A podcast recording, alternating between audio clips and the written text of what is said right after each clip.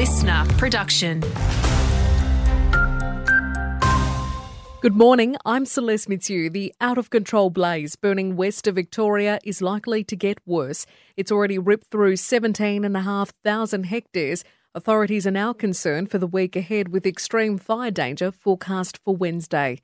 Police divers will once again search waterways in Newcastle today to try and find the bodies of slain Sydney couple Jesse Baird and his partner Luke Davies, as the police officer allegedly responsible refuses to say what he knows. A security guard has died after being ambushed outside a Sydney pub this morning. A 31 year old man is assisting police. The body of Alexei Navalny has been handed over to his mother nine days after the Russian opposition leader died in suspicious circumstances in prison. She had agreed to a secret funeral in order for the exchange, but is still concerned it won't go ahead.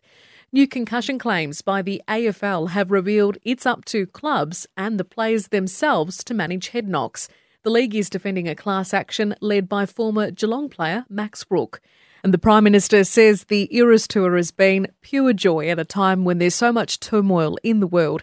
Anthony Albanese shaked off the week Friday night in Sydney during Taylor Swift's concert, revealing to Seven he even swapped some friendship bracelets. One of the reasons why uh, Taylor Swift's tour has been such a success is it's so positive, it's so uplifting, and, and that is her message. And she's a very welcome visitor here. The Panthers have fallen short of winning the World Club Challenge, losing to the Wigan Warriors 16 to 12. Penrith have now been runners up on four occasions. WA have won the toss and elected to bowl in the Marsh Cup final against New South Wales, and the Matildas have taken a 3 0 lead into their return leg of the Olympic qualifier with Uzbekistan. But coach Tony Gustavsson is wanting them to take their chances in Melbourne. We need to admit that we left way too many goals on the table today. I mean, we, our conversion rate must have been really bad. I mean, we could have scored. We left a lot of goals out there today. We need to admit that. That needs to be better on Wednesday.